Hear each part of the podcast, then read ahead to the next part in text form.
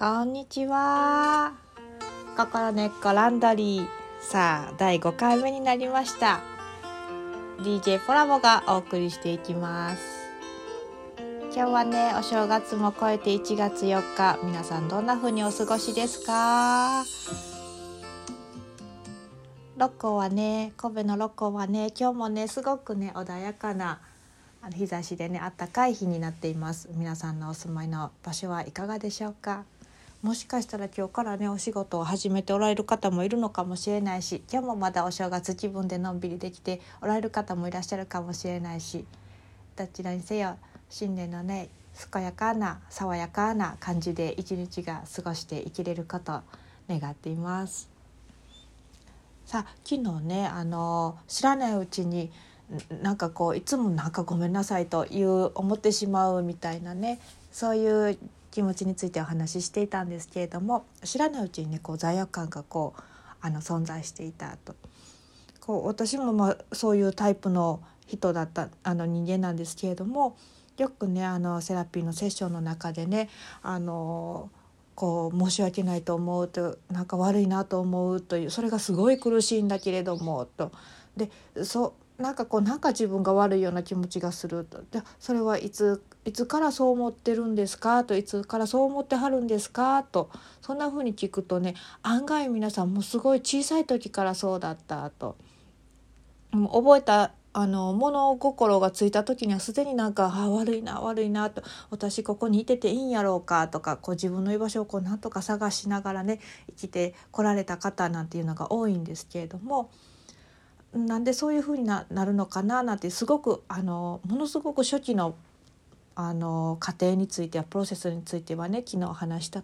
みたいにもしかしたら自分がこう胎児赤ちゃんとしてこう形成されている時のお母さんのお腹の中のその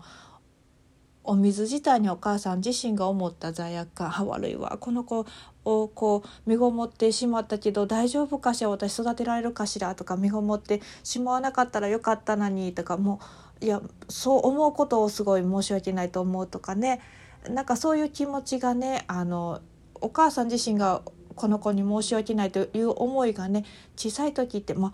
あ、確実にまあ3歳もしくは7歳ぐらいまではね生まれた後の3歳もしくは7歳ぐらいまではあの母と子っていうのはこうある意味同化してある意味一つであったりするのでまあ言えばあの iPhone とか使ってる人で Mac のコンピューター使ってる人なんてもう完全に iCloud でシンクしてたらもうなんかどっちもどっちどっちかに何かダウンロードしたら勝手にどっちにもあのダウンロードされてるみたいなねすごいシンクがシンクロナイズされてるわけなのでお母さんが気もあのあもしかしたら子供であるあなたにごめんねと思った気持ちがごめんねっていう気持ちをそのままこう自分がごめんなさいというふうにあの受け継いで出てくるとなのでそういう状態だと生まれてて「おぎゃー」と言った瞬間には「あこの子をこう大切に思えなくてごめんね」とか「う産んでも大丈夫かしらごめんね」っていうそういった思いなんていうのが逆お母さんそういった思いが今度は生まれてくる側としたら生まれてきてごめんなさいみたい。みたいになってしまうというね。なんともややこしいひねりがそこで加えられて罪悪感というクオリティがねフィーリングのクオリティが伝達されていくと。これがこの分かりにくい感じでのあの伝達センス・オブ・ギルティあの罪悪感の伝達なんですけれども、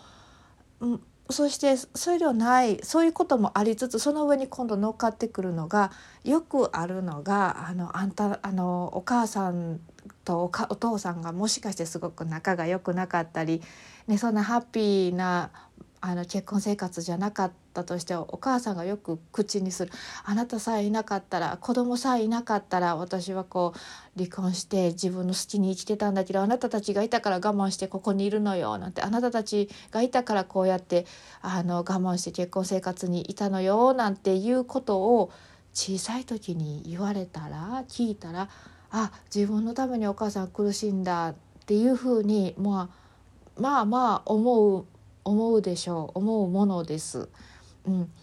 ね、あのお母さんも辛いね。なんかこう結婚生活の中でね子供にそういうふうにどうしても当たってしまうっていうのがあるのかもしれないですができればそういうストレス発散はあの外側でされる方がいいんじゃないのかななんて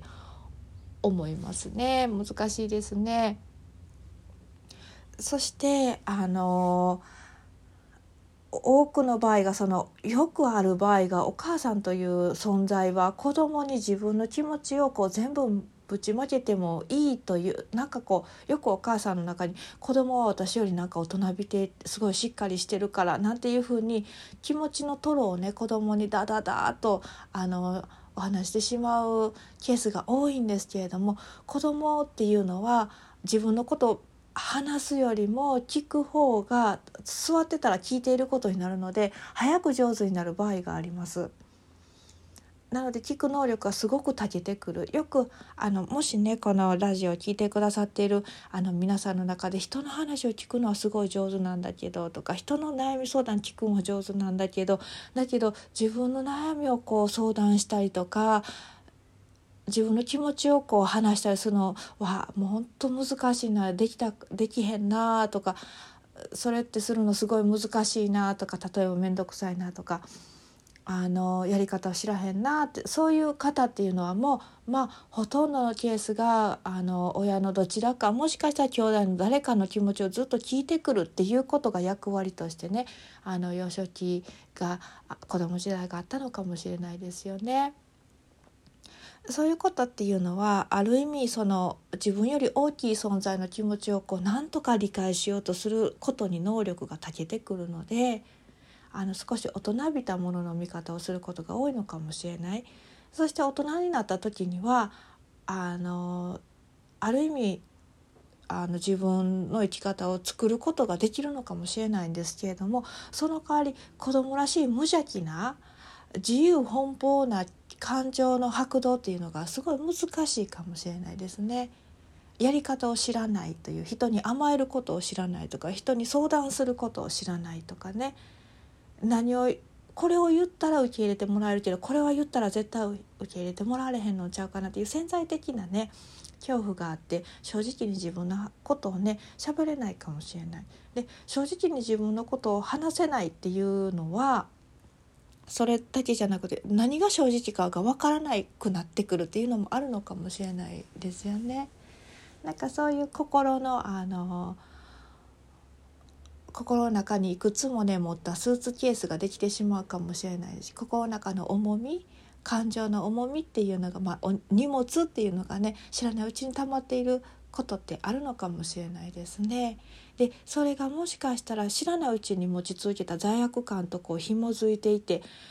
なかなかあの楽な生き方がしにくいかもしれないです。でもあのそういう方がもしいらっしゃったらもともとに自分が自分を気づく前にフィルターができてたということをこうちょっと考えてみてほしいんですね。その罪悪感というフィルターを知らないうちに持ってただけででも罪悪感そのものが自分自身の本質ではないから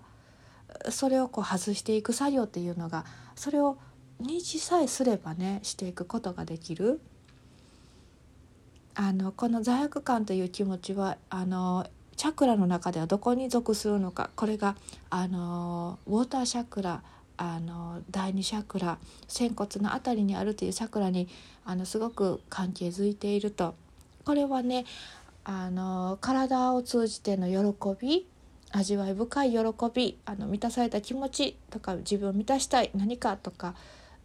あのそういったものにすごく結びつきやすい部分に属する感情だと言われています。なのでもしあのね、すごく人に与えることがすごく上手な人でもしかしたらその根っこに罪悪感というものをすごく何か幅を占めて自分の感情の中にあるとしたらねまたこの水こそが浄化のセンターでもあったりはするのできれいにその自分の感情をねしっかり洗い流して洗い流すとかいうか、まあ、出して表現したり、まあ、認識したりすることを通じてねあの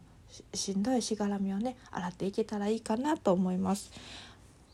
この浄化についてはねあのこの「心根っこランドリー」の一番最初の日にね少し神道の祝詞を通じてあの水のを使ってのその洗いっていうものを少しお話していますのでよかったらそれをこう聞いてもらって参考にしていただいてもいいし何よりもねあの簡単な方法はあったかい気持ちのいいお風呂を準備してその中で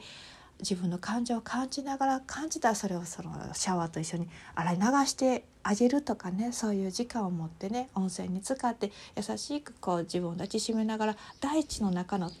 体液のようなお母さんのね体液だと思って温泉のお風呂をそのように感じて母なる大地の愛を感じながらねいろんな自分が持ったそういう辛い感情を洗い流していってもらえたらいいなと思います。そんな風に願っていますね。とにかく水は一つの場所にとどまっていったら根があの濁っている濁っていく臭くなっていくということなので大きく循環させること。そんな方法を見つけていっていただけたらいいなと思います。では今日も良い一日をお過ごしください。